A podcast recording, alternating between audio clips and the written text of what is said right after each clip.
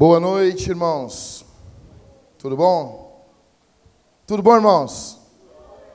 Boa noite. Meu nome é Jackson, sou um dos pastores dessa igreja. Você puder me dar um retorninho mais aqui? Só um retorninho. Só um conosquinho. Já tá bom? Melhorou? Não, agora pitou. Deixa, pode tirar então. Então, gente, eh, nós estamos em uma série de sermões em Cântico dos Cânticos. Você já pode abrir a sua Bíblia e ficar com ela aberta aí em Cântico dos Cânticos, capítulo de número 7. Não feche, fica com ela aberta, tá bom? Uh, enquanto você vai indo, eu quero. Tá bom, tava, tava bom. Tá bom agora. Ficou muito bom. Não, teu cara, Lucas. Teu cara. Teu cara. Teu cara, eu sou o caramujo. Uh, deixa eu explicar uma coisa.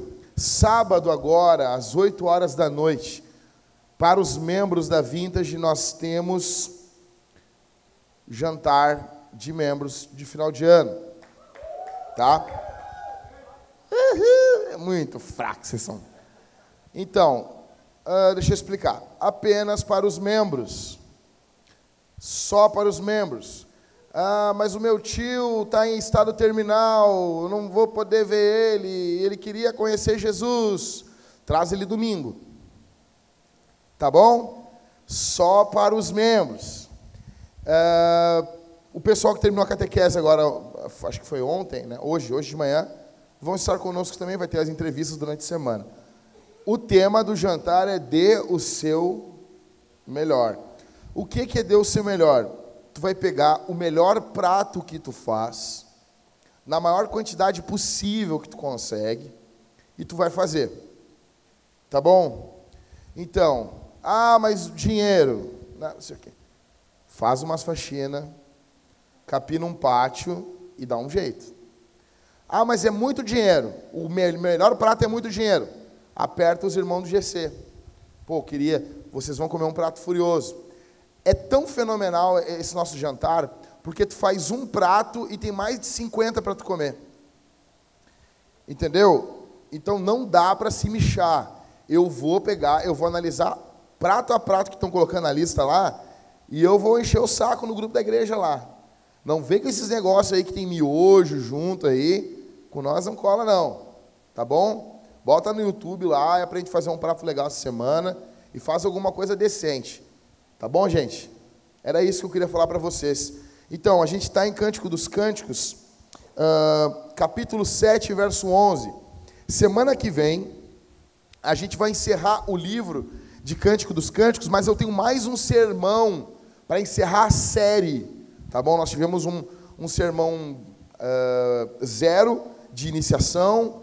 Ficou meio maçom isso, né? Azar. Um sermão de iniciação. Depois entramos a série. Eu vou encerrar Cântico dos Cânticos semana que vem. Mas dentro dessa série eu tenho ainda mais um sermão para pregar para vocês. Ou seja, a gente encerra essa série, tem domingo de hoje, hoje esse domingo, e mais dois domingos. Tá bom? Depois nós vamos para as festas de final de ano. Uh, Natal, Ano Novo, né, o primeiro sermão do ano que vem, e depois, se Deus permitir, nós vamos entrar em Apocalipse. E vai ser demais, velho, vai ser demais. Tá bom? Então, Cântico dos Cânticos, capítulo 7, verso 11. A gente vai ler até o verso 4 do capítulo 8. Ok? Bora? Então é a esposa falando, tá, irmãos? Venha, meu amado, vamos para o campo. Passemos a noite nas aldeias. Vamos levantar cedo e olhar as parreiras, para ver se já começaram a brotar, se as flores estão se abrindo, se as romãzeiras já estão em flor. Ali eu lhe darei o meu amor. As mandrágoras exalam o seu perfume, e as nossas portas a todo tipo de frutos excelentes, frescos e secos, que reservei para você, meu amado. Quem dera você fosse meu irmão, amamentado aos seios de minha mãe. Se eu encontrasse na rua, poderia beijá-lo e não me desprezariam. Eu o levaria para a casa da minha mãe e você me ensinaria, e eu lhe daria de beber vinho aromático e o suco das minhas romãs. A sua mão esquerda estaria debaixo da minha cabeça e a sua direita me abraçaria. Filhas de Jerusalém, jurem pelas gazelas e pelas corças selvagens que vocês não acordarão nem despertarão amor até que este o queira. Senhor, me dá a tua graça para pregar o teu evangelho, no nome de Jesus. Amém. Deixa eu dizer uma coisa. Às vezes, quando eu olho aqui de cima, eu olho os irmãos, enquanto eu estou pregando. O que, que foi isso? Tá tudo bem aí? Fiquei nervoso. Não sei se era um espírito caminhando aqui ou alguém, né, meu? Eu, eu não vi que as pessoas estavam vendo o que eu estava vendo também, né? Mas estavam vendo, tá bom. Então, gente, às vezes eu estou uh, aqui em cima e, e, pregando a série de cânticos dos cânticos eu vejo alguns rostos assim. Eu vejo, parece que as pessoas sabe, não tão. Ah, pastor, podia pregar uma coisa diferente, né? Uma coisa, né? Uma coisa mais, pô, falar em cântico dos cânticos. E, e eu sei que algumas pessoas pensam aqui na Vintage que eu não sei o que eu estou fazendo. Na verdade, sim, ah, o Jack, é legal essa série, mas podia estar tá falando aí sobre Filipenses, sofrimento, alegria, podia estar tá falando sobre uh, viver fora da lei em Gálatas. Pô, mas cântico dos cânticos. E alguns entendem essa série de sermões como se ela fosse fora do contexto. Um pouquinho menos assim, está pitando aqui. Como se ela fosse fora do contexto, como se ela, sabe, estivesse devendo alguma coisa. Tá ótimo. Deixa eu dizer uma coisa para vocês. Eu tenho certeza que essa série de sermões que a gente vai acabar logo em seguida, ela vai deixar saudade no coração da maioria dos irmãos aqui da igreja. Da maioria dos irmãos. Eu tenho recebido testemunhos quase que apostólicos. Cara, casal com problema, mas problema, não é discussãozinha que tem com a tua mulher, problema. E o cara chegar e dizer assim, cara, bota essa série aqui para ouvir e Deus vai fazer uma obra. Um outro cara, e ele contando para mim, Jack, o casal se reconciliou, estavam já com o divórcio marcado, começar. Não é, não é eu, entendeu? Não é o Jack. É a palavra de Deus. A palavra de Deus é poderosa. Ela é poderosa. E deixe-me dizer, essa série de sermões vai ser muito útil na vida de vocês e dos novos membros que virão para a Vintage. Então a gente está registrando tudo para, olha, ah, casal novo, ouve essa série. Ouve toda essa série de sermões, tá bom? Pergunta que eu faço para vocês aqui essa noite é quando que um casamento cai na rotina? Normal, normal não, é comum. Um casamento de anos, 10, 12, 15, 20 anos, casamento cair na rotina. Ontem um homem me procurou e ele disse: "Cara, o que que eu faço? Eu não tenho tesão nenhum pela minha mulher. Nenhum. Nenhum. Parece quando eu beijo ela que eu estou comendo giló. Não tem gosto. E daí, ele disse: já fiz terapia, já fiz tudo, cara. Não estou acessando pornografia, não, sabe? Problema nosso. Conversei com ele, mandei o link para ele. O, a gente tem um grande problema, um grande problema, um enorme problema que nós achamos que as coisas no casamento, elas acontecem de forma natural, que elas não, são, não devem ser fomentadas, elas não devem ser produzidas, que as coisas do casamento, elas não precisam ser cultivadas, mas que acontecem ao natural. Esse é um grande problema. E muitos de nós, para tirar a porcaria de uma carteira de motorista. Tu vai lá naquela prova para tirar 27, porque todo mundo que faz diminui um pouquinho o médio aqui, o retorno acho que vai melhorar. Todo mundo que vai fazer a prova teórica de carro tira 27. Vocês nunca notaram isso? Nunca notaram isso? Então note. Cara, todo mundo que eu conheço tirou 27. Todo mundo. Tá, Tá uma porcaria. Tá uma porcaria só. Fica tranquilo. Eu vou ficar mais desse lado aqui, ó. Nós vamos conseguir. Não fica nervoso. Não fica nervoso. Eu no teu lugar eu ia estar nervoso. Não fica nervoso. Fica tranquilo, nós vamos conseguir. Olha para mim aqui, irmãos. Olha para mim aqui. O Lucas está servindo com o dom dele ali. Vamos ficar orando por ele. Não é fácil mexer com frequência de som, é um saco, tá bom? Eu fico mais desse canto aqui, Lucas. Fica tranquilo. Então, para tirar uma carteira de motorista, a gente tem que estudar. É ou não é? Cara aí, eu não, eu não, Pessoal que faz administração de empresas. Galera que não sabe o que fazer da vida, faz administração.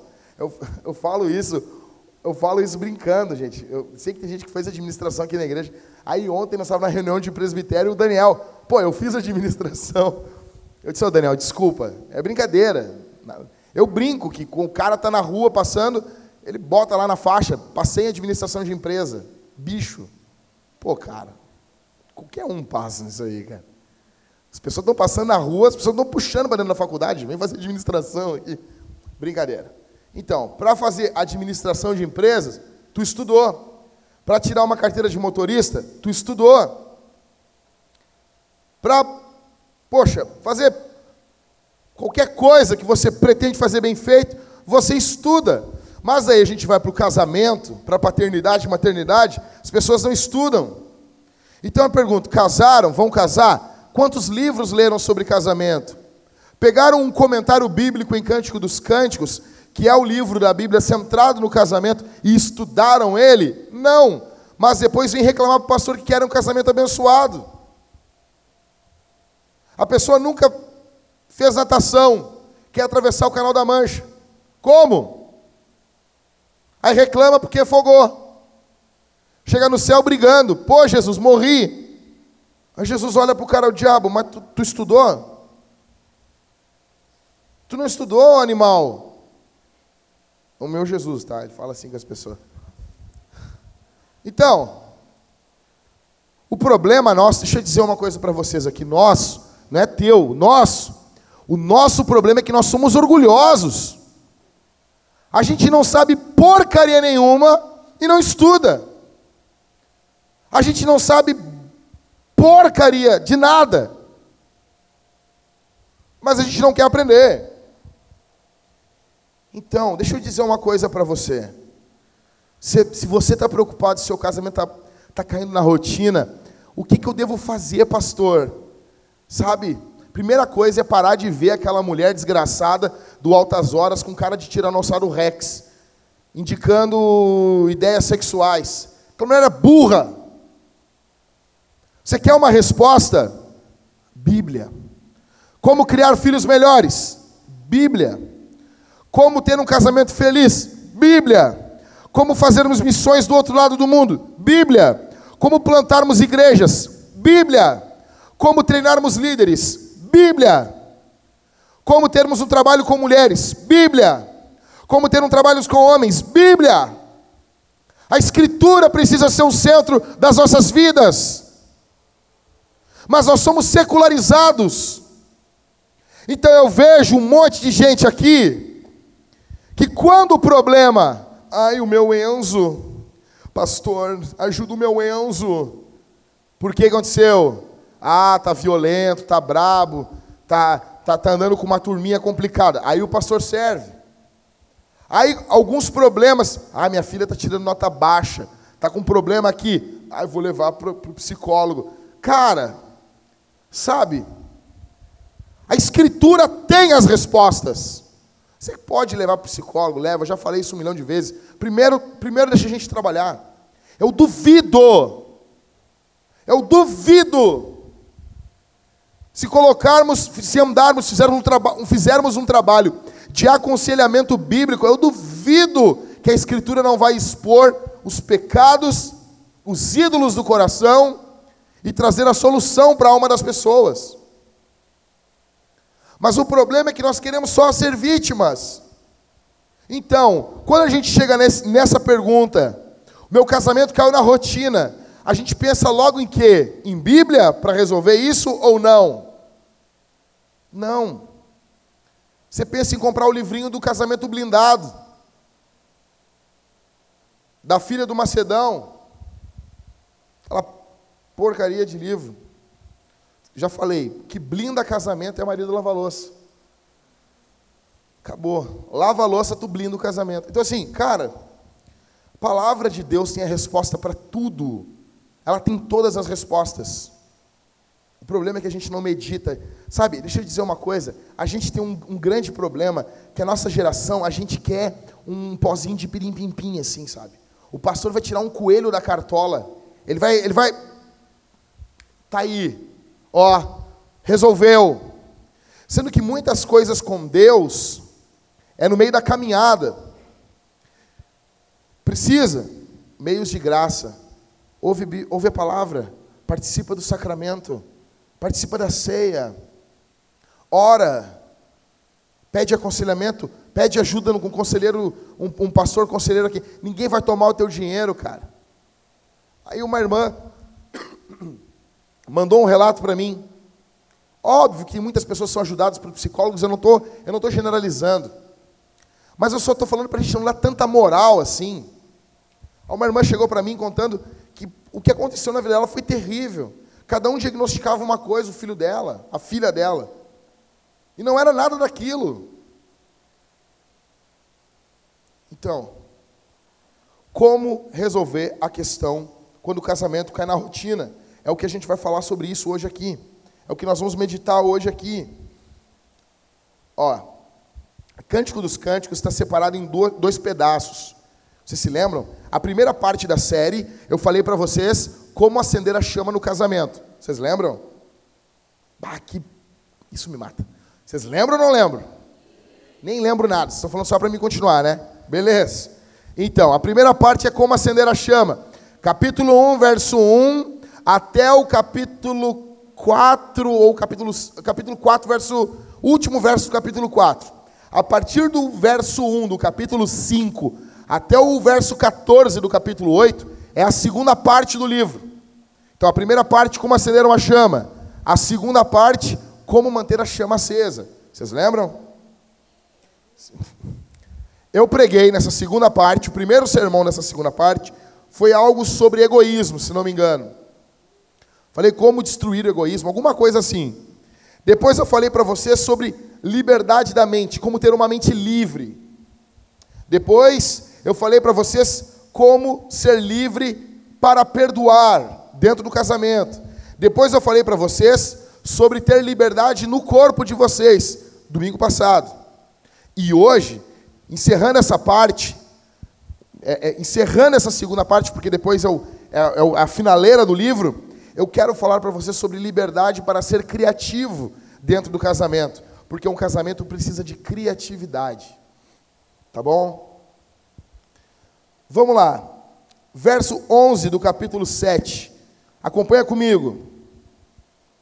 Venha, então ela está dizendo para o marido dela, tá?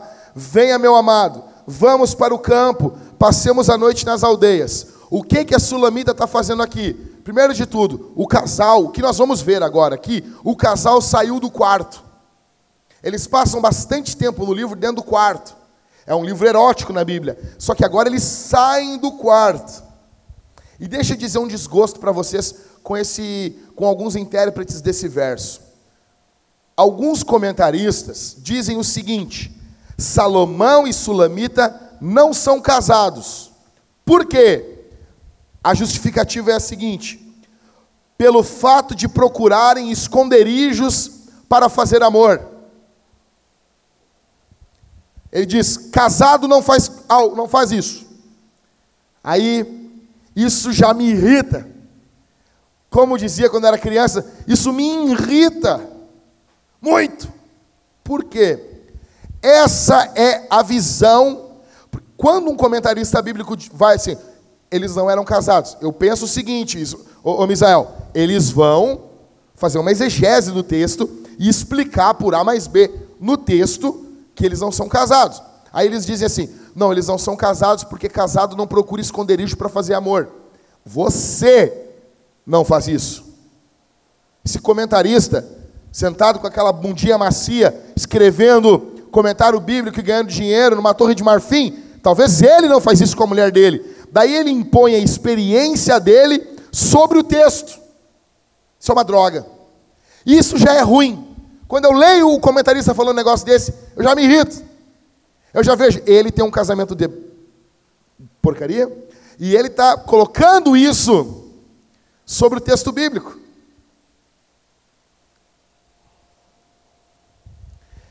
Esse é o problema, visão do casamento errada.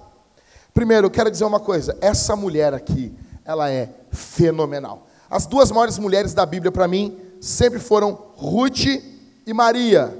Agora eu tenho uma top, um top 3. Ruth, Maria e Sulamita. Essas são as mulheres virtuosas da Bíblia, na minha opinião. O que, que ela está fazendo nesse verso 11? Primeiro, ela está falando com quem? Com o marido dela. Quem é o marido dela? O marido dela é um rei, o cara ocupado pra caramba. O que, que ela está fazendo? Ela está chamando o marido dela para se afastar da pressão da vida do palácio, das suas responsabilidades diárias, para juntos fugirem para o campo, onde a vida é preguiçosa e serena. Porque no topo da agenda da sulamita não está os filhos, não está a casa. No topo da agenda da sulamita está o marido. Ele é a prioridade para ela. Embaixo do nome dele está escrito romance e renovação. Você nota isso? ela está chamando ele para sair para o palácio. Verso 12, acompanha comigo. Olha o que essa mulher fala para ele. Vamos levantar cedo e olhar as parreiras, para ver se já começaram a brotar, se as flores estão se abrindo, se as romãzeiras já estão em flor. Ali eu lhe darei o meu amor. O que, que é esse amor? Você acha que ela vai fazer cafuné nele ali? Você acha que eles vão acordar cedo? Você acha que Salomão, que homem é esse que vai acordar cedo para ganhar um cafuné? Tu acha isso, Lucas? Não, tem gente que diz: não, não é o que vocês estão pensando. Ah, ela foi fazer uma massagem nas frieiras dele. É sério isso? Por favor. Aqui não tem, nem, não tem nenhuma criança aqui. Cara, é primavera. Eu já falei para vocês que a, a, a estação do ano que eles estão aqui nesse livro é primavera. Ar fresquinho de manhã, eles estão acordando cedo. A ideia dela, olha, quem está propondo isso é a mulher. Ela propõe, vamos acordar cedo, Salomão. Nós vamos para o meio de um, de, um, de um parreiral. Eu tenho um parreiral para nós. É aberto, mas é fechado, é escondido. É aberto para cima, só que é seguro. E daí ela fala o que ela vai fazer com ele ali. Você tem, que mulher, velho. Você tem noção disso? Aí ela fala: Nós vamos fazer amor na casa de Deus, chamada mundo. O teto, nosso teto vai ser o céu. Ela usa uma linguagem aqui, ela vai falar sobre as romãzeiras, enfim, ela vai, depois do verso 13, vai falar também sobre, uh, deixa eu ver aqui, as mandrágoras, são frutos exóticos são frutos afrodisíacos. Ela está usando a ideia da linguagem do gosto que terá o sexo para o marido dela. Eles querem literalmente ficar intoxicados de amor. Eu acho essa mulher fenomenal porque ela não é quieta no ato sexual. Ela é ansiosamente apaixonada pelo seu marido. Acho fenomenal isso. Verso 13. Aí ela diz: as mandrágoras exalam o seu perfume, e as nossas portas a todo tipo de frutos excelentes, frescos e secos, que reservei para você, meu amado. Olha isso, cara. Olha isso. Ela está falando de frutos afrodisíacos para o marido dela. Ela toma a iniciativa, ela é criativa, ela está dizendo, sabe o que ela está falando para ele? Ela está dizendo assim: Eu preparei umas coisas fenomenais para você. Eu quero te ver feliz. Eu quero te ver alegre. Eu preparei coisas que vão te deixar alegre, vão te agradar. Ela pensou, ela planejou, arquitetou agradar e satisfazer o seu marido. Verso 1 do capítulo 8, acompanha comigo. Quem dera que você fosse meu irmão, amamentado aos seios da minha mãe. Se eu o encontrasse na rua, poderia beijá-lo e não me desprezariam. Que estranho isso, né? A gente lê hoje aqui, a mulher quer fazer e acontecer com o cara e agora quer ser irmã dele. Que estranho. Não é estranho, é porque a gente não entende o contexto. Nesse período, há 3 mil anos atrás, um homem e uma mulher casados não demonstravam carinho público. E ela ama tanto ele que ela quer demonstrar carinho público. E irmãos demonstravam carinho. Eles podiam andar abraçados, dar um beijo no rosto. E ela quer demonstrar carinho publicamente. Não é irmão literalmente. A ideia, ela quer demonstrar carinho para ele de forma pública. E alguns os estudiosos dizem que aqui nós estamos vendo agora a mente dela. O que ela fala aqui está como se fossem os pensamentos dela. Verso 2: Eu o levaria para a casa da minha mãe. Provavelmente a mãe dela foi que ensinou sobre vida sexual para ela. Fale sobre isso com seus filhos. Se você não fala, o colégio vai falar antes de você. Se você não fala, o amiguinho na rua vai falar antes de você.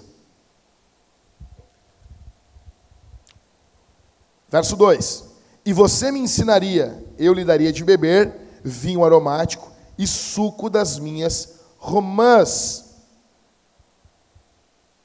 Essas carícias estão aumentando, por isso ela agora quer ir para um local íntimo.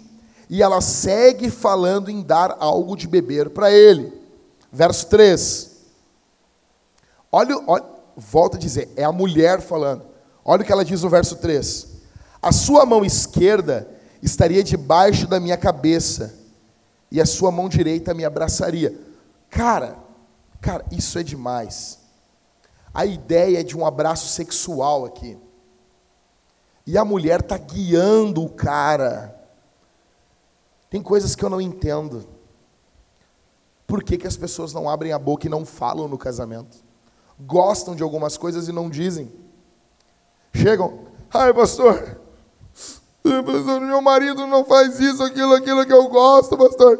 Aí eu digo, tu já falou com ele? Tu já falou para ele? Não. Eu, daí eu digo, mas por quê? Mas por quê? Cara, escuta o que eu vou dizer. 80% do trabalho pastoral é perguntar por quê? E perguntar como está o teu coração.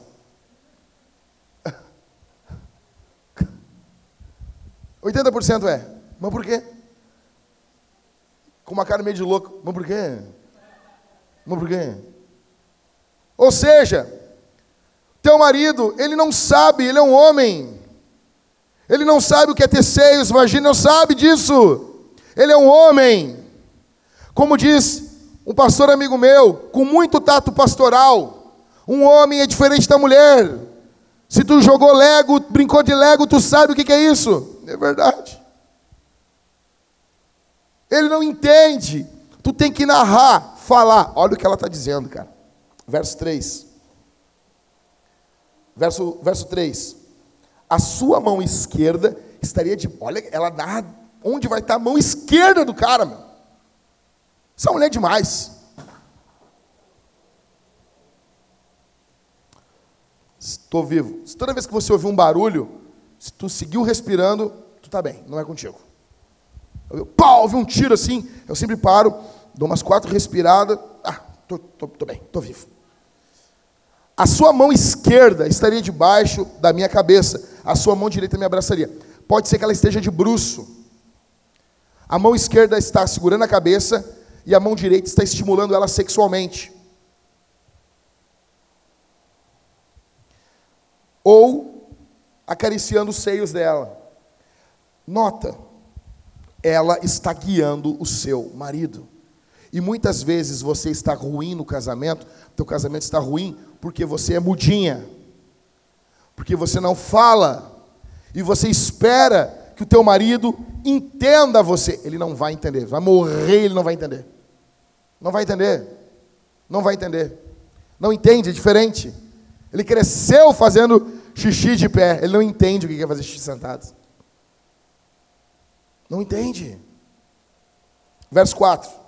Aí ela vira: Filhas de Jerusalém, jurem pelas gazelas e pelas corças selvagens, que vocês não acordarão nem despertarão amor, até que este o queira. É a terceira vez que ela fala isso no livro. Você se lembra que ela falou isso antes, né? Quem são essas filhas de Jerusalém? São as amigas mais novas dela. Ela é mais velha.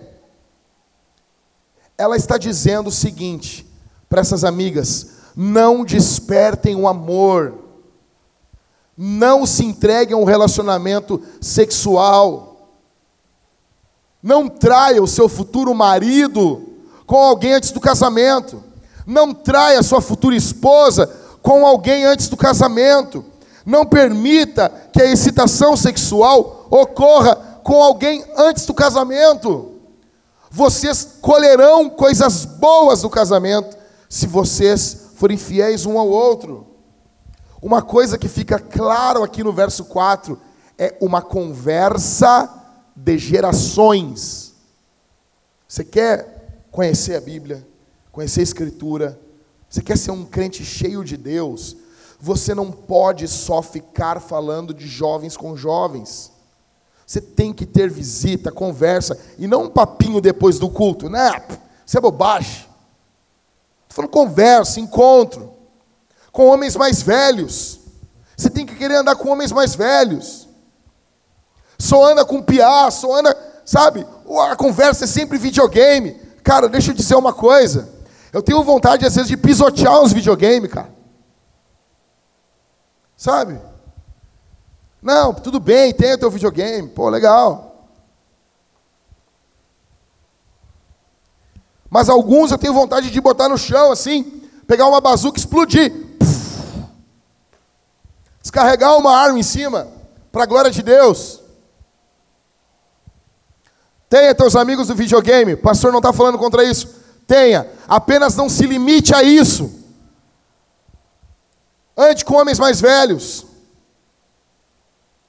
Nós temos homens mais velhos aqui na igreja, são uma benção. São uma benção. Primeiro de tudo, que homens mais velhos vão te ensinar a primeira coisa, como ouvir música boa. Néder, bota na tua cabeça, se foi gravado depois de 1989, não presta. Gravou depois de 89, não presta. Deu. Ah, que bom, pastor. Que bom. Década de 70 e década de 80. Você vai conversar com homens, conversa entre gerações. Mulheres, conversa com mulheres mais velhas também. Paulo fala a Tito para ensinar as mulheres mais novas a aprender com as mais velhas como serem boas donas de casa. Agora eu te pergunto, sério, você imaginava, você imaginava que a santa palavra de Deus iria nos narrar um ato sexual. Vou falar esse termo de novo. Sexual. Ao ar livre. Você imagina isso? Quando você leu a Bíblia, você nem reparou nisso, né? Quando você leu a Bíblia toda no ano, sei que os crentes que fazem isso, você passa por esse texto e você nem nota que o que ela está convidando ele é para fazer sexo ao ar livre. Mas não, nós queremos falar sobre perdão de pecados, isso tem que falar. Queremos falar sobre ressurreição de Cristo, isso tem que falar. Queremos falar sobre ah, as guerras do povo de Israel, isso tem que falar. Sobre a criação, isso tem que falar. Só que quando o texto bíblico narra isso, a gente não quer falar, a gente tem vergonha. A Bíblia está dizendo que uma mulher está convidando seu esposo, seu marido, dentro do casamento, não são namorados, é dentro do casamento para terem uma relação sexual ao ar livre. Ok. Isso aqui é o que a Bíblia diz. Tá, e nós agora? E nós? Beleza, pastor, já entendi. Tu já esfregou, esfregou aí a vida dessa mulher na minha cara, eu já estou humilhado aqui. Beleza. Agora, e nós? E nós? Deixa eu explicar uma coisa para vocês. Eu não quero ofender ninguém aqui. Mas eu, eu quero abrir o peito para vocês. Por favor, não me julguem. Não, me julga, mas só nisso não, tá? Julga minha pregação todinha. Só o que eu vou falar agora, vou pedir que você não me julgue. Eu odeio o Romero Brito. Tá com ele aí? Eu odeio o Romero Brito.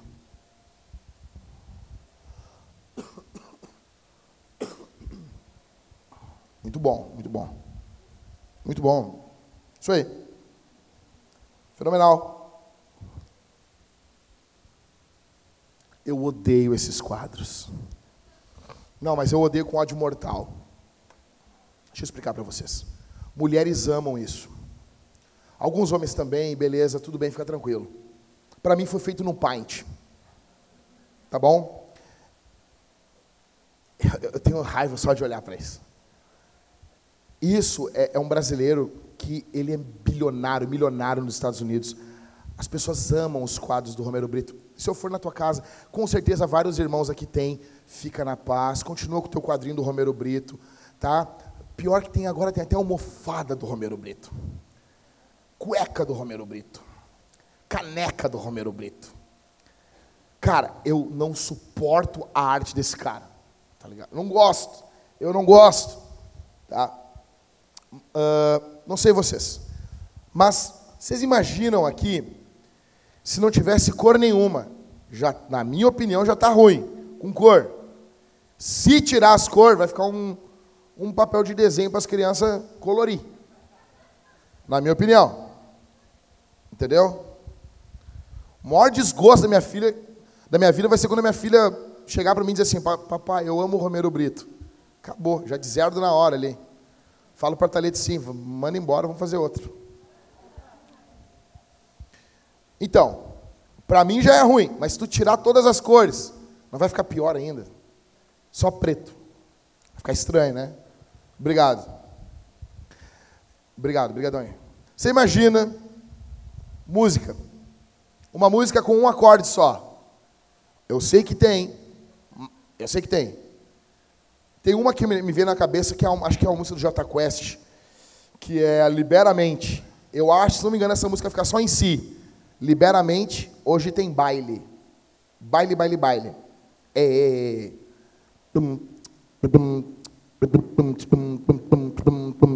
O baixo fica o tempo todo batendo em si.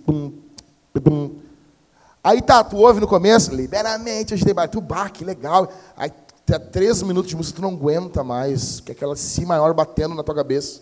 Tu troca de acorde, por favor. Mas é o Coco Quest. Então, assim, tranquilo. Você imagina isso, um acorde. Você imagina um escultor. O cara faz escultura, ele só faz ovo. O cara faz ovo. O cara faz um ovo e vende. Só faz isso. Só isso. Romero Brito sem cor, música só num acorde, um escultor que faz só um tipo de escultura. Você imagina isso? Imagina um pintor que usa só uma técnica, Romero Brito, só usa sempre a mesma coisa. Você sabe, ah, é o Romero Brito. Tem terno do Romero Brito hoje em dia, tá? Você imagina isso? Você imagina comer sempre a mesma comida? Sempre. Cara, eu amo torta de maçã que a minha esposa faz mas eu não conseguiria comer isso todos os dias. Mesmo tempero. Mirtilo, a Cid mora com a gente, gosta de mirtilo. O Pedro morava, gostava de cranberry. Essas coisas que não existem, eles inventam. Cranberry não existe, gente. Mirtilo não existe. Isso é mentira. Tá bom? Tudo isso não iria enjoar. Pois bem, o que isso tem a ver com pregação, pastor? Tudo. Fazer sexo no mesmo lugar, com a mesma roupa, no mesmo tempo, do mesmo jeito, na mesma posição, enjoa, pomba. Enjoa, enche o saco. É chato. Não é porque o sexo é tudo. Tudo na vida que é feito do mesmo jeito, enche o saco. Tudo. A primeira vez que eu vi o quadro do Romero Brito, eu olhei assim, ah, legal, mas é estranho. Mas eu vi isso tanto na minha vida que eu não suporto mais o Romero Brito, cara. Então, fazer sempre o sexo do mesmo jeito enjoa. É disso que eles estão tratando aqui no texto bíblico. Dobra a tua atenção porque eu vou dizer aqui. Os casais precisam de um Shabá conjugal. Escreve isso, tatua isso, grava isso, faz uma camiseta disso. Um Shabá conjugal. Você está com Deus, Você tem o seu Shabá, o seu dia de descanso, o seu momento de descanso. Você precisa parar. No casamento é a mesma coisa, vocês dois precisam se retirar. Beleza, como que nós teremos um Shabá conjugal? Como que a gente pode ter, pastor? Como que nós podemos ser criativos? Em primeiro lugar, considere, anota aí, em primeiro lugar, considere uma aventura ao ar livre. Considere, como assim, pastor? Você está querendo dizer para mim fazer sexo com meu marido ao ar livre? Eu estou falando não para você fazer, estou falando para você considerar fazer. Considere, antes de mais nada, você vai sair com a sua esposa, você não precisa fazer isso o tempo todo, mas desliga a porcaria do celular. Desliga o telefone. Desliga o celular. Desliga o e-mail. Desliga. Você sai da sua casa para mudar o ritmo de vida. Gente, olha para mim aqui. Tem duas formas, mulheres principalmente, olhem para mim. Tem duas formas de vocês uh, pedir ao esposo para tirar férias, para tirar um feriado, para descansar. Tem duas formas. Primeira forma,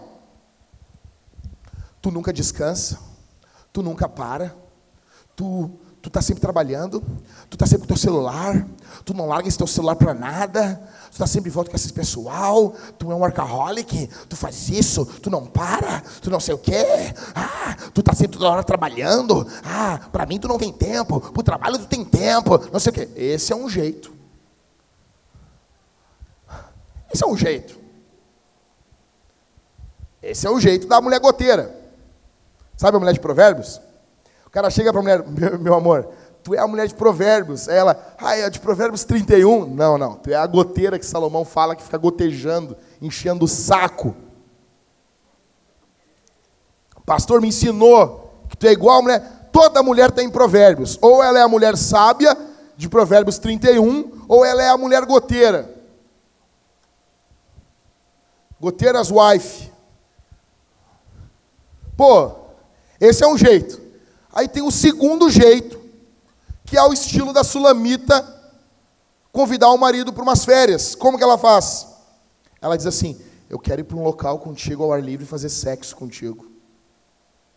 Homens, homens, qual é a melhor forma de ser convidado para umas férias? Primeiro ou segundo? Primeiro, não tenha medo da tua mulher, homem. Seja homem, seja macho. Seja macho. Qual é a melhor forma? Primeira ou segunda? A Bíblia não mente. A Bíblia não mente. Mas o que nós temos hoje é o quê? Mulher goteira. Escute, olha para mim aqui, olha para mim aqui, gente, olha para mim. Nós precisamos de um Shabá conjugal. Precisamos. Homens, J.C. Mahoney fala que para um homem tocar o corpo da sua mulher, primeiro ele precisa tocar o coração dela. Isso é fato. Você quer tocar pela noite o corpo da sua mulher, você tem que passar o dia tocando no coração da sua esposa. Isso é fato. Isso é fato. Com o homem é o contrário. Para a mulher tocar no coração de um homem, ela tem que tocar primeiro o seu corpo. Você quer tocar o coração do teu marido? Quero. Então toca primeiro no corpo dele. Você quer tocar o coração da sua mulher? Quer tocar o corpo da sua mulher? Oh, quero, pastor. então toca primeiro o coração dela. Nós precisamos de comunicação. Cara, deixa eu dizer uma coisa. Nós temos tudo para dar errado nossas comunicações. Eu estou na minha casa, estou em casa, aí eu falo com a minha esposa meu amor, tal, tal coisa, tal coisa, tal coisa. Ela entende outra coisa. Ela fala uma coisa, eu entendo outra. Para mim, um mais um é dois. Para a mulher tem um sentimento, tem um negócio. Ah, mas é que eu pensei tal coisa. É o jeito da mulher pensar. Mas o que a gente está vendo em Cântico dos Cânticos? Eles se comunicam o tempo todo. O livro é um diálogo. Primeiro que Deus está ensinando a gente que a gente tem que ter diálogo. Outra coisa, nós precisamos que esse diálogo seja prático. Ele tem que ocorrer em mensagem de texto, WhatsApp, áudio. Precisamos literalmente estudar nossas mulheres, fazer uma exegese das nossas mulheres. E hoje de manhã nós fizemos e hoje nós vamos fazer de novo agora de noite. Nós vamos fazer um juramento que os homens. Homens, uma coisa que nós vamos passar a fazer a partir de hoje. Escuta isso. A partir de hoje, nós vamos, você vai fazer isso ou com papel ou com bloco de notas do celular. Todos os homens casados farão isso. Todos. Todos. Você vai anotar nesse bloco de notas ou no papel. Não é anotação mental. Fez mental, não vale, não vale, não vale, não vale. Anotou no bloco de notas, valendo. Entendeu? Mental, não vale, não vale. Vai ficar um alarme tocando. Anotou no bloco de notas ou no papel, tá valendo. Fechou. Tá valendo. Beleza? Nós vamos ter um papel e nós vamos anotar. Anotar o que nossas esposas gostam. Primeiro de tudo, Lucas, é uma pergunta retórica que eu vou fazer, falar. Não precisa responder. Qual é a flor preferida que a tua mulher gosta? Não? Obrigado. Entendeu que é? Isso aí. Isso aí. Retórica, Lucas. ah, entendi. Tu quer ganhar um ponto. Tu quer. Tu está entendendo? Qual é a comida preferida? Qual a próxima viagem, o local que a tua mulher quer ir? Vou dizer para vocês. Eu tenho 14 anos de casado. Minha esposa e eu temos 14 anos. Mais um ano de namoro, mais um ano de noivado, dá 16 anos. Antes da gente namorar, a Thalita já dizia para mim: Eu quero conhecer o Egito. Cara, eu não sei. Eu não sei quanto tempo vai levar, mas eu vou levar minha mulher no Egito. Eu vou dar um jeito. Eu vou dar um jeito, eu vou escrever um livro, eu vou lançar, eu vou vender água na rua. Eu não sei, eu vou dar um jeito. Você vai ter uma galera murmurando, o pastor está com dinheiro, né? Tô. Ó, dinheirão. Tô grande. Vou ir, eu vou dar um jeito. Não sei. Not today, not tomorrow, não sei. Eu vou dar um jeito. Você precisa anotar onde sua esposa quer ir. Onde sua esposa quer morar? Ah, não tenho como comprar hoje. Hoje! Hoje não tem como, tu não sabe amanhã. Bota isso debaixo do teu joelhinho, negão. Anota. Anota. Onde ela quer ir, que tipo de flor que ela gosta, que tipo de comida ela gosta. Vai anotando, vai fazendo exegese da tua esposa. E às vezes a mulher vai mudando. Com o passar dos anos, muda. Qual é a tua música preferida? Qual é a comida preferida? Qual é a tua cor preferida? Que tipo de roupa tu mais gosta? E vai anotando. Cara, ninguém sabe isso do nada. Aí você vai que nem um, um cordeiro para o matadouro fazer aquelas brincadeiras de casais. Tu é um tapado. Aí vai fazer as brincadeiras de casal lá. Ai, o que, que a tua mulher mais gosta? Tu não anotou. Tu não sabe. Tu vai só na cara e na coragem, achando que anos te dão condições de saber tudo. Não dão. Tem que ter nota, cara. Essa mulher aqui em Cântico dos Cânticos, ela está casada, mas ela planeja as coisas. Nós precisamos de planos. Ok. Sobre o sexo ao ar livre, aqui que ela vai fazer com o marido dela. Eu sei que vai ter mulher que vai dizer: Ai, pastor, eu nunca vou conseguir fazer um negócio desse. Ai, Virgem Maria dos Evangélicos, me ajuda. Fica tranquila. Ah, pastor, que vergonha. Não, não, não, pastor. Não, não, não, não, não. Fica, eu estou só dizendo para tu considerar. O que é considerar? Hum, não é e não. Para. Tira umas três semanas de oração orando sobre isso. Ora, vai orando. Tira um mês de jejum sobre isso. Jejua. Ah, mas eu não tenho lugar nenhum na redenção, pastor. Tu é louca, não falei isso. Para com isso, seja tola, seja burra. Não. Por isso que eu vivo dizendo, os caras dizem, ah, qual é o teu carro que tu quer ter? Eu quero ter um carro velho, velho. Uma caminhonete, gabine simples. Por quê, cara? Tu pode sair com a tua mulher para um lugar longe, tu tem uns colchão na parte de trás, uns cobertor, vinho, queijo e chocolate, deu, a tua vida está feita. Uma caminhonete velha, essas que tu paga aí, essas toda enferrujada, desgraçada aí, Tu compra no interior do estado, que faz dois por litro. Essa aventura, ela pode ser empolgante. Ore a Deus. Não sei aonde, no, pode ser no teu quintal. Prende o teu cachorro. Dá um draminho pro teu filho. Não dá não, tô brincando. Bota a dormir. Dispensa o Enzo, a Valentina. Pega um chocolate. A gente foi agora num, em Bento Gonçalves. E daí nós fomos num local, tinha um chocolate chique, de rico. De rico. E daí eu entrei lá, né? Entrei eu e a Thalita, assim. E a Thalita, a Thalita vê as coisas de rico, ela já fala, até diferente. Começa a falar com o plural certinho, assim, sabe? E eu olhando, né? Eu olhando, tu não é assim, guria. E ela, não, sim, porque hum, parecia o, o, o Pernalonga vestido de mulher, sabe? Ai, sim, não sei. Aí, e ela falando assim, e eu olhei pro cara e disse assim, tem batom. Bah, o cara, tem lacta. Bah, o cara com os negócios importados da Suíça. Chocolate. Não, que o nosso chocolate tem apenas três ingredientes. Quase que eu disse, hum, furioso. Hum. Eu cheguei assim, tem o chocolate da garoto, eu gosto daquele batom. Pô, o cara ficou me olhando. Cara, para vocês fazer alguma coisa, vocês não precisam de muito dinheiro. Cara, pode comprar aí uns 5, 6, 10 batom barato. Vinho, cara, vinho, tu compra um vinho. O Catito traz um vinho da Serra fenomenal. Aí eu, o Catito, toda vez que ele vinha da Serra, o teu pai me trazia vinho, Levi. Eu disse, ah, tá louco, eu, eu com vergonha daquilo. Eu disse, ô Catito, quanto que é esse vinho, Catito? Catito, mas, tchê, é 12 pila. Eu, pô, traz mais lá então. Cara, o vinho sensacional. 12 reais. 12 reais. Aí o problema é se as pessoas, não, eu não tenho dinheiro, eu não tenho. Cara, pega uns cobertor, faz uma coisa diferente. Vai para o quintal da tua casa, acende uma lareira, não bota fogo nas coisas, por favor. Vê um tutorial no YouTube, como fazer um fogo sem matar as pessoas. Queijo, só não compra de pacotinho de parmesão, por favor.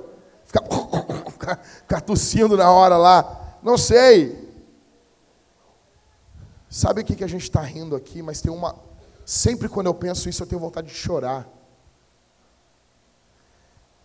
Eu, te, eu, tenho, um, eu tenho um dó no meu coração, porque muitos casais ouviram o guizo do diabo, e eles pensam que essas alegrias só podem ser vividas num adultério.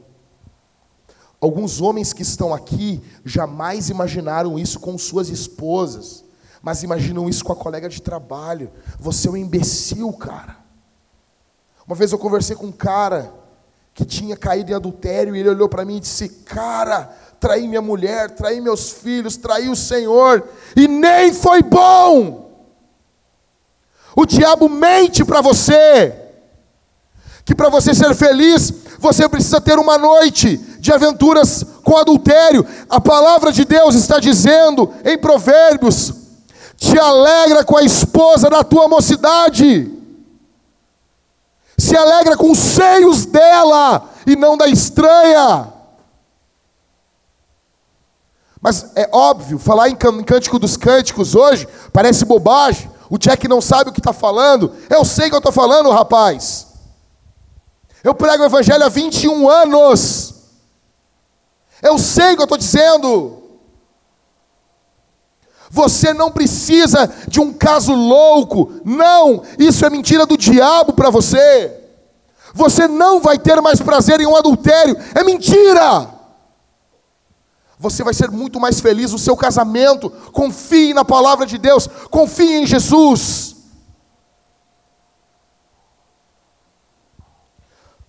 Só tolos não imaginam como nós podemos ser felizes dentro do casamento. Gente, o que eu estou pedindo para vocês não é agora, vocês vão sair daqui correndo pelado na Bento Gonçalves. Não! Eu estou pedindo, considere. Considere. Ok? Então, em primeiro lugar, considere uma aventura ao ar livre. Segundo, programe um tempo sozinhos para amar. Programe um tempo sozinhos para amar. Deixa eu dizer uma coisa. Quantas vezes você disse um ao outro aí, no teu casamento, cara, nós precisamos de tempo. A gente precisa de tempo junto. Nós precisamos de tempo. Quantas vezes você ficou sozinho com seu marido e com a sua mulher? Tem casais que não tem mais nem assunto, cara. É legal fazer coisas com amigos, é legal. Mas tem um grande problema quando você não consegue ficar sozinho com, seu, com a sua mulher, com seu marido. Um grande problema. Já falei várias vezes sobre isso aqui na igreja, eu fico louco com isso. Aniversário de casamento. Por favor, não me dá esse desgosto. Os caras comemorando aniversário de casamento, convidando as pessoas. Vamos para quê? Vamos para quê? São loucos? Ah, não. 25 anos de casado, vamos fazer uma festa. Beleza, né, Lucas? Tu e a Dai, 25 anos de casado, sopa de tartaruga, né? Legal. Legal. Canudos de papel. Legal. São piadas internas, é Dai. É brincadeira, Dai. Sabe que? Sabe que está no meu coração, não fica triste, tá? Jesus te ama e ama a tartaruga também. Na verdade, a gente ama as tartarugas. A gente faz só para te provocar, daí. É uma coisa ruim no nosso coração, sabe? Uma coisa ruim, assim. Tadinha. Mas você imagina isso. Aí, beleza. Dai, 25 anos de casado. Aí convida, convida o Douglas, convida eu, convida. Aí, beleza, uma festa. Ou até no aniversário de casamento, mas vocês têm que ter um momento que é só de vocês. Ó, hoje nós vamos ficar só no dia, mas nós vamos estar confraternizando com outros amigos no outro dia. Beleza. Mas você tem que ter um momento só de vocês. E de preferência, sem o Enzo. É aniversário de casamento, não é aniversário da família. Primeiro de tudo, ah, eu amo minha filha. Eu amo minha filha, cara. Mas o que, que minha filha quer comemorando no aniversário de casamento? Ela nem estava lá. Mas o que, que tu quer aqui, enxerto? Mas o que, que tu quer aqui? Vaza, vaza daqui. Vaza, me dá minha mulher. Eu amo minha filha, cara. Eu amo minha filha. Pego, bota ela no colo, chega a chorar de. Como diz a Thalita, é um amor que dói na gente. Só que, pera um pouquinho, minha mulher é minha mulher. Minha mulher é minha mulher. Minha mulher vem antes. Vem antes. Então, considerem um conselho. Fujam todos os aniversários de vocês. Eu fiz esse ano, nós fomos, você sabe, a gente foi para Bento no meu aniversário. Eu vou fazer isso todos os anos. Eu não sei para onde eu vou ir, eu vou para algum lugar. Daí um dia, dois depois, um dia antes. Minha mulher não quer que eu faça um dia antes. Mas dois dias depois, um dia depois, eu vou fazer alguma coisa com os meus amigos. Mas no dia do meu aniversário eu quero estar com a minha esposa, com, meu, com a minha filha, com meus filhos. Quero fazer uma caminhada, quero peidar na rua, não sei. Quero estar desligado, telefone desligado. Agora tem WhatsApp, não precisa nem ligar para dar parabéns. Manda mensagem aí, quando eu ligar o telefone eu vou ver. Ou venho, um dia depois eu vou me reunir em algum lugar. Tá bom? Um dia, quando eu vender alguns livros, for um, um pastor que tem livros uh, lançados e vendidos em grandes editoras, aí eu vou pagar uma festa para todo mundo. Até lá, cada um vai pagar o seu. E nós vamos comemorar junto. Mas o dia do aniversário, meu conselho, vaza. Vaza tu e tua mulher. Some. Comemora vocês. Tira um tempo só vocês. Pode ser um encontro sexual Pode não ser, pode ser uma trilha, uma caminhada, não sei. Foi muito bom a gente ir para Bento Gonçalves, a gente caminhou, a gente conversou. Foi demais. Foi demais. Pastor, eu não tenho dinheiro. Eu não tenho dinheiro. Você está falando isso porque tu é pastor, tu é rico? Eu sou. Ó. Pinga dinheiro. Cara, deixa eu dizer uma coisa. Eu vou destruir o teu, o teu argumento agora. Sabe como é que tu vai fazer? Tu vai pegar um real por dia. Se tu é pobre, tu é pobre? Sou pobre, pastor. Desgraçado, desgraçado, pastor. Ferrado, ferrado, invejoso. Sabe aqueles pobres invejosos que tem inveja dos outros? Sou eu, pastor. Eu sou esse pobre invejoso aí. Beleza. Para ti, que é pobre invejoso, pega um real por dia. Um real por dia. Junta durante um ano no final do ano tu vai ter 365 reais. Se for bissexto, tem um real a mais. Isso faz toda a diferença. Cara, com 365 reais, tu faz, tu vai no Airbnb e loca uma casa num baixa temporada por 100 pila. 100 pila. Até menos, dependendo do lugar. Só para tu e tua mulher? Sobra 265 reais. É muita grana. Tu guarda a grana para ir comer num lugar furioso. Não vai de manhã, de tarde, de noite. Aí tu foi teu dinheiro. Acordou de manhã, faz um cafezinho, meio-dia faz um negocinho, mas guarda a bufunfa para ir num lugar quente de noite. Dá dois, cara, dois dias, tu fica retirado dois dias. Agora, se tu é rico, tem muito dinheiro, não é que nem esse pobre invejoso, tu é rico, tu vai juntar dois reais por dia. Pegam dois reais por dia. Dá 730 reais no final do ano. Não, não. 730 reais já dá até para mulher engravidar. Vai fazer filho com esse dinheiro. Se eu chego para a mulher e assim, meu amor, ganhei de oferta 730 reais. Minha esposa, já dá para ter mais um filho. Então assim, 730 pila. Ano bissexto, 732. Cara, tu vai num hotel furioso na serra, em alta temporada, come bem. Se tu for em baixa temporada, então tu vai num hotel furioso, vai comer bem, vai, vai andar, vai fazer. E tu guardou dois reais por dia para tu fazer isso. Porque o que eu estou falando é um shabá conjugal. Não é para tu fazer todos os dias. Não é para tu acordar. Onde nós vamos fazer sexo ao ar livre hoje? Tu não vai fazer isso. Isso é para fazer uma vez na vida, outra na morte. Uma, duas vezes no ano. Não vai acordar assim, ó, se coçando. Onde é que nós vamos hoje? Não. Não. Dinheiro não é o problema, cara. Dá um jeito. Dá um jeito. Olha o que um casal fez nos Estados Unidos. Tá bom? Não é só no Brasil que tem gente pobre. Casalzinho, sem grana. E eles queriam, queriam fazer coisas diferentes. Eles fizeram um programa por mês. Olha só. Em janeiro, eles andaram pelas encostas, era um local próximo onde eles moravam.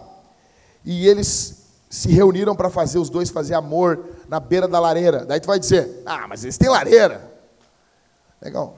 Tumeleiro, 400 pila uma lareira, 10 de 40 pila. Não tem desculpa. Não tem desculpa. Não tem desculpa. Fevereiro, eles pegaram 5 dólares, foram tomar café, olhar livros e mapas e planejar a viagem anual deles. Foi um programa no mês que eles fizeram. Sobrou no mês 5 dólares. Você imagina isso, cara? Gente pobre. Estavam, estavam cuidando do casamento. Março. Eles pegaram um cupom de descontos. Na época alugavam filmes e compraram pipoca. E eles fizeram um, fizeram um plano de ver todo o filme de mãos dadas. Você tem noção disso? Abril. Eles pegaram o dinheiro que sobrou naquele mês e compraram gel de banho e loção para massagem. Coisa barata. Maio. Eles gastaram um dinheirinho a mais. 35 dólares e foram jantar num lugar que eles gostavam. Lugar barato, simples. Por favor, não fica convertendo dinheiro, tá? Ai, 35 dólares? Não, 35 dólares, 35 reais. Não converte dinheiro. Por favor, isso já até me irrita quando a pessoa converte dinheiro. Não converte dinheiro, cara.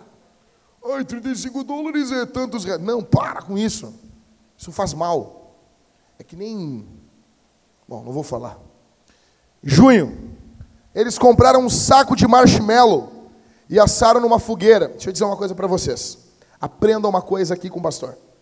Americano é gordo. E gordo entende de comida. Se eles assam marshmallow, é porque marshmallow é bom, cara. Acabou. Estava na casa do Michael. Compramos um saco de marshmallow de assar. E a gente assou aquelas bagaças na fogueira. Pagamos seis, seis reais. Aquilo é sensacional assado. A parte de fora fica crocante, a parte de dentro fica molenga. É demais. E na hora, quando eu comi o primeiro, eu disse: Maicon, eles são gordos. Eles entendem. Eles criaram o McDonald's, Burger King. Tudo faz sentido, Maicon. Então, se você vê alguma coisa de comer num filme, pode comer que é gostoso, porque gordo entende de comida. Gastaram nesse programa seis, seis reais em dólares, estou brincando. Julho, eles fizeram uma limonada e com, com, tinham dinheiro para comprar limões. E ficaram uma tarde conversando enquanto tomavam limonada, no verão deles, lá em junho.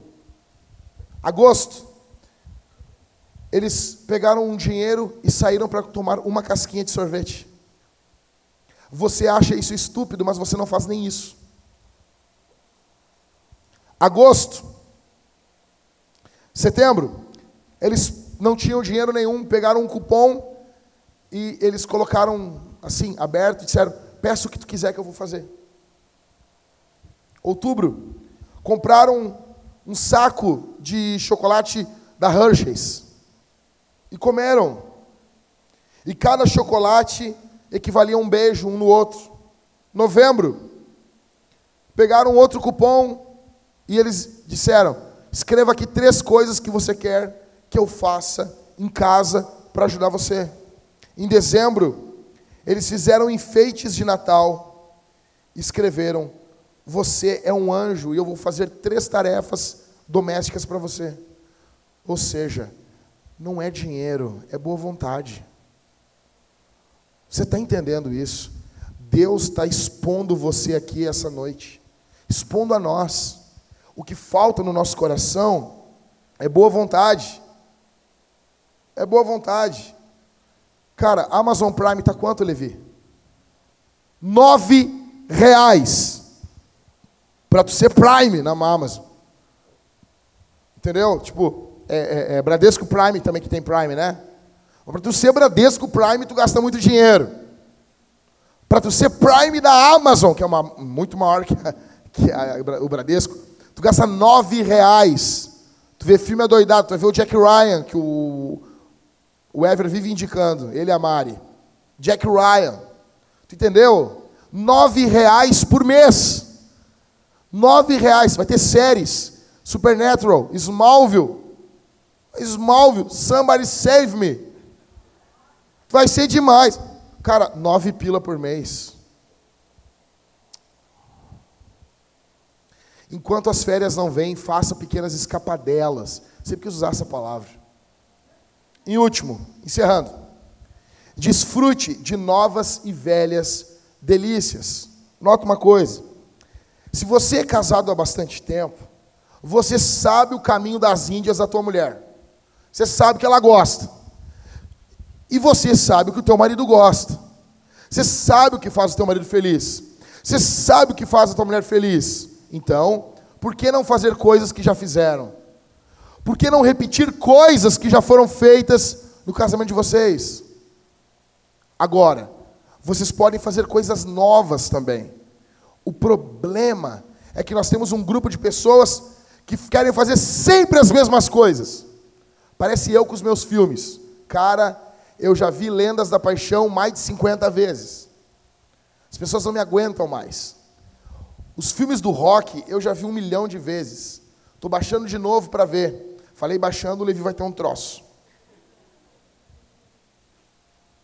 Você imagina, vou ver de novo os filmes do rock.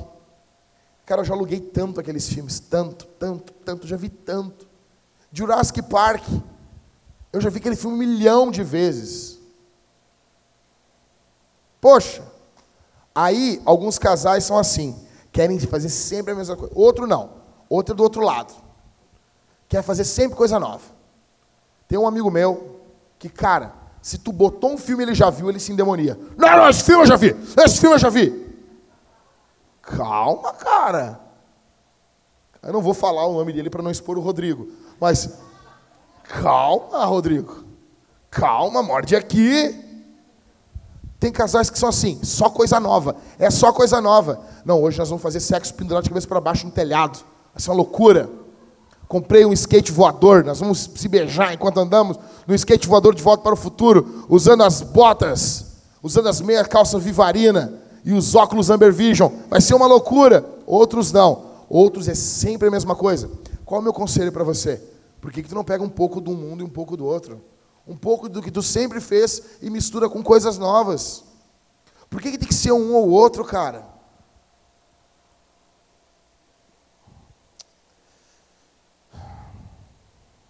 Conselhos para encerrar. Seja persistente. Seja persistente. Não espere perfeição. Nem tudo vai ficar perfeito. O principal comentário que eu estou usando para expor esse livro é o comentário da Dillow. Tá? São, dois, são dois casais que escreveram esse comentário. E eu descobri que eles são avós. Os dois casais são avós. E a mulher conta as coisas que ela fez para pimentar a relação, óbvio que sem, sem riqueza de detalhes, mas ela conta algumas coisas, como ela planejou viagens, e ela é avó. O marido dela. E ele é avô, são dois casais que já são avós. E eles contam um caso muito curioso. Eles ensinando, são terapeutas sexuais, como apimentar a relação. Aí a mulher, bebê chorou na parte de cima da casa. A mulher, pum, subiu para dar mamar. Subiu. E o cara, tava uma galerinha ali, uns irmãos da igreja, um papo chato. E ele, pum, saiu, foi atrás. Ah, vou lá falar com a minha mulher. Ela terminou de dar mamar. E ele disse, bota, bota ela lá no, na sala. Botou na sala. Levou ela para o quarto da, da criança. E fizeram uma coisa muito rápida. Desceram os dois felizes, porque fica feliz. Desceram felizes. Quando eles chegam na sala, as pessoas estão tudo emburradas assim. Eles, Oi, pessoal, o que, que foi? Falta de respeito isso. Falta de respeito o quê? A babá eletrônica ficou aqui. Não ouvimos nada, mas ouvimos tudo. Cuide. Cuidado. Cuidado. Cuidado. Conselho. Algumas coisas vão sair erradas. Algumas coisas vão sair erradas. Seja persistente. Outro conselho que eu dou para você.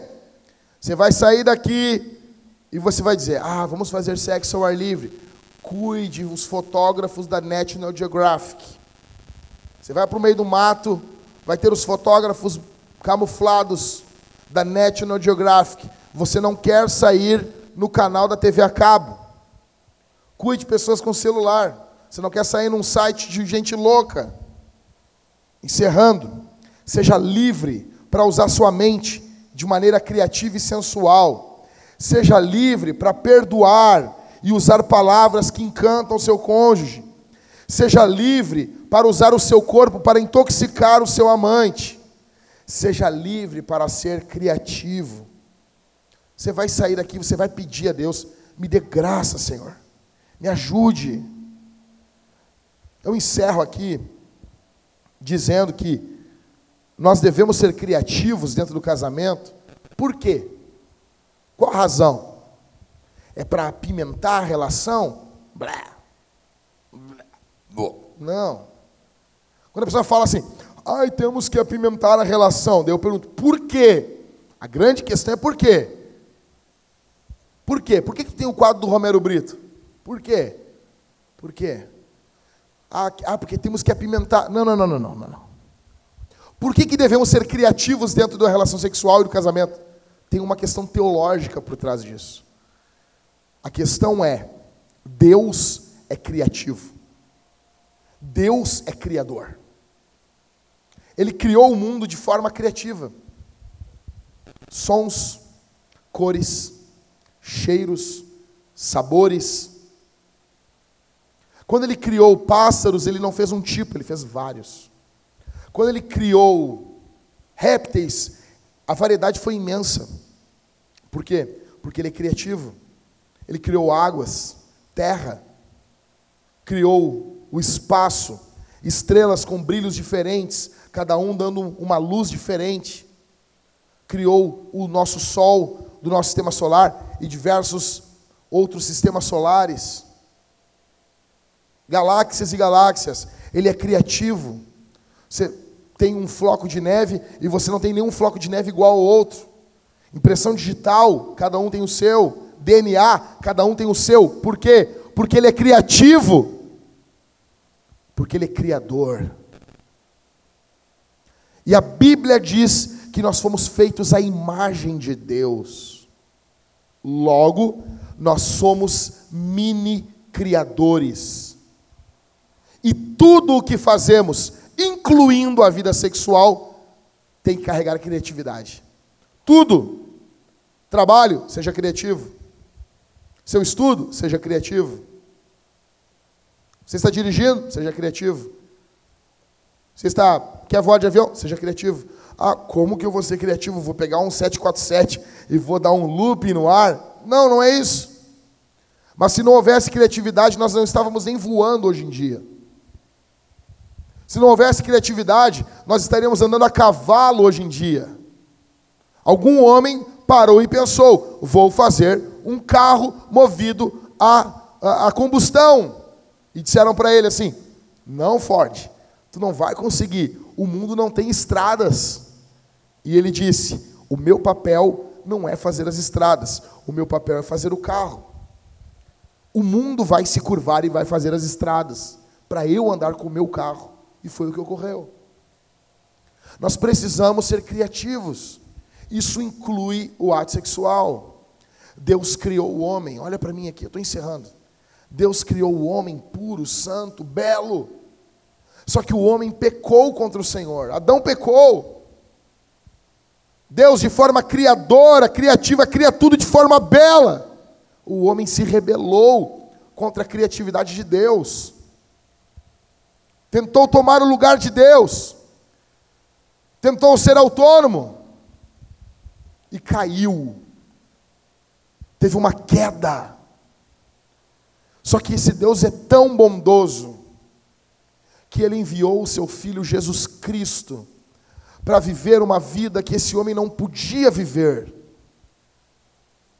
para ir à cruz, morrer uma morte que o homem não conseguiria.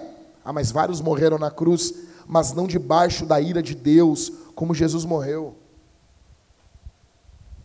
Ali Cristo abriu os braços para resgatar, salvar. Todos os que creem em Jesus são salvos. Todos os que confiam em Jesus são salvos. Por quê? Porque esse Deus é criativo. Ele é criador, ele é bondoso. E ele vai voltar. Jesus vai voltar.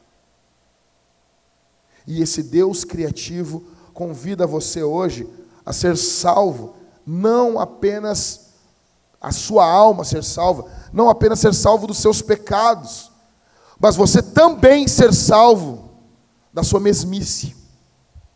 Você é salvo de forma teológica, bíblica, dos seus pecados, você confessa o seu pecado, você se arrepende dos seus pecados, você crê em Jesus, você é salvo. Ok, mas Ele não salva só a tua alma, Ele salva o teu corpo também. E essa salvação desse Deus criativo ecoa também na tua vida sexual. Isso é Bíblia, isso é teologia. Amantes, servidores, são livres para serem criativos em amor. Amantes egoístas não estão dispostos a tentar novas maneiras criativas de agradar os seus parceiros. Quero orar com você. Vamos ficar de pé?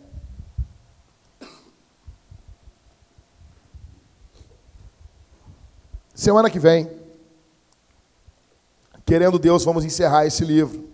Você não pode faltar. Traga algum amigo. Traga algum amigo. Tá bom? Nós vamos responder esse sermão, olha para mim aqui. Pessoal, só quem levanta assim e sai para um lado são os artistas da igreja. Você já falei isso aqui, né? Os músicos. Vocês nunca notaram que músico de igreja, eles são diferentes. São diferentes, eles têm, um, eles têm um jeito diferente, eles têm uma pegada, eles caminham diferente. Eles são diferentes dos outros cristãos. Músico, músico, eles se acham. O cara é músico, ele se acha. Ele aprendeu a tocar violão, aprendeu a tocar Hotel Califórnia, ele já acha. Se acha, se acha. Deixa, eles são assim, eles são diferentes. Lá os músicos lá, da banda os músicos da igreja, os artistas. então eles são diferentes. Nós que somos crentes comuns, escute aqui. Nós vamos responder esse sermão de três formas. Primeira forma, ofertando e dizimando. Irmãos, eu tenho notícias para vocês a dar, para dar para vocês na nossa reunião de membros. Nós temos um desafio brutal pela frente. Não, não é brutal, é o maior desafio que a Vintage já entrou, tá bom? e eu tenho para passar para vocês domingo. Nós precisamos de ofertas e dízimos exponenciais. Toda vez que o Everton me conta as pessoas que não estão sendo fiéis aos dízimos, membros da nossa igreja, eu, eu cara, não sei, eu envelheço uns 4, 5 anos. Dá uma raiva, uma tristeza, cara. Deixa eu dizer uma coisa para você. Todo o dinheiro que Deus te dá, dentro desse dinheiro, tá o dinheiro para pagar suas contas, ajudar alguém que precisa, sabe? Uh, pagar o teu aluguel, pagar a parcela do carro, botar gasolina, e uma parte desse dinheiro é o dízimo, é a oferta. Não é teu. Não é teu, não é para você pegar. É para os propósitos de Deus. É como se Deus dissesse assim: Isso aqui, campeão, é para os meus propósitos no mundo. Eu tenho planos para essa cidade. Eu tenho planos para esse estado. Todos os recursos que a igreja precisa, Deus já deu. Está no bolso dos membros. Todos. Todos. Só que quando falamos de oferta, de dízimo, as pessoas torcem o. Ah, não fala de dízimo. Dízimo. Vou falar, e pomba, acabou. Nós não plantamos igrejas, nós não avançamos em missões com membros avarentos. Se queremos, ouvimos o Evangelho, você não vai pagar porcaria nenhuma de terapia aqui, cara. Você ouviu a palavra de Deus que transforma você. O apóstolo Paulo diz: se eu semeei coisas espirituais, será muito colher coisas materiais? É óbvio que não. Nesse momento tem pessoas me xingando no Twitter. Estou há três dias me xingando. Não param de me xingar. Aí eu vou lá olhar, não, porque ficam falando de dízimo, vagabundo. É muito legal. Tu trabalhar num trabalho que as pessoas te chamam de vagabundo ainda. Eu amo ser pastor. Ah, porque a Bíblia eles trabalhavam. Eu disse, oh, cara, é óbvio que trabalhavam, porque o pastorado é um trabalho. Por isso que Paulo reclama: será que só eu e Barnabé não podemos parar de trabalhar? Por que, que Pedro pode carregar a mulher dele? Era normal, normal os apóstolos e presbíteros trabalharem no pastoreio do povo. Jesus parou de ser carpinteiro para cuidar do coração do povo. Isso é óbvio. Ah, mas Paulo vendeu tenda por um curto período. Quando as ofertas da Macedônia chegaram, ele largou as tendas, porque ele tinha o trabalho pastoral. Mas nós não, aqui no Rio Grande do Sul não é assim. Nossas ofertas são medíocres, nós não vamos plantar igreja desse jeito. Eu preciso que você seja fiel, fiel à palavra, fiel ao Evangelho, que você tenha uma paixão consumidora por Jesus, e isso leve você a ofertar. Não é por ganhar mais, não é para ganhar mais dinheiro. Alguns Deus até vai abençoar financeiramente, óbvio, mas não é com esse fim que você oferta. Você oferta e dizima para que a obra de Deus avance. É com esse espírito que você vai ofertar. Não leve o dinheiro para casa, que Deus está tocando no teu coração para você ofertar e dizimar. Segundo lugar, nós vamos responder o sermão cantando. Cantando.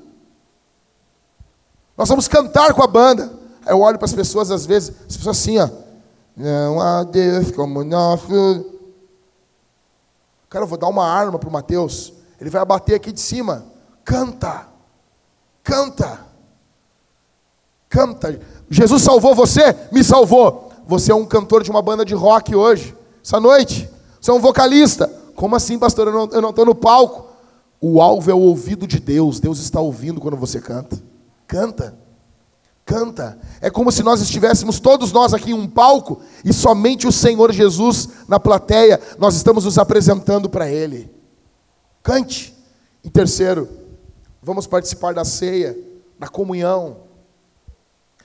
Nós teremos irmãos aqui com o cálice e o vinho. O cálice do vinho ou do suco e um irmão com a, a tigelinha do pão. Você vai vir, vai confessar os seus pecados. Se você congrega em alguma igreja, você é membro de alguma igreja, se você é batizado, você vai vir, você vai pegar o pão, vai mergulhar no, no suco, cálice dourado, ou no vinho, cálice bronze, e você vai estar comendo e bebendo do Senhor. Quem participa? Aqueles que estão em comunhão com a igreja e os nossos filhos.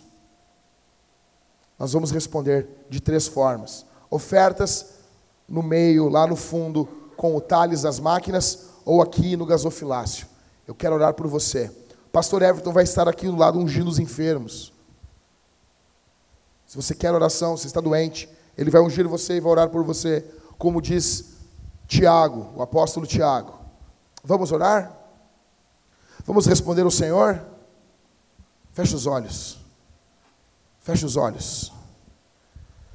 Eu te agradeço, Senhor, pela tua palavra. Eu te agradeço pelo teu evangelho. Eu agradeço, Senhor, porque o Senhor fala de uma forma que nós entendemos. Obrigado, Senhor. Eu peço nesse momento pelo teu povo, que o teu povo seja criativo. Abençoa os casamentos que aqui estão. Desmancha os namoros ruins, Senhor. No nome de Jesus, namoros ruins sejam destruídos para a glória do nome do Senhor. No nome de Jesus. Abençoa esses casamentos, Senhor. Não permita, não permita. Não permita que o diabo coloque sua pata suja sobre esses casamentos. Mas que haja liberdade e criatividade em nome de Jesus. No nome do Senhor. Exalta o teu nome aqui, para a glória do teu nome.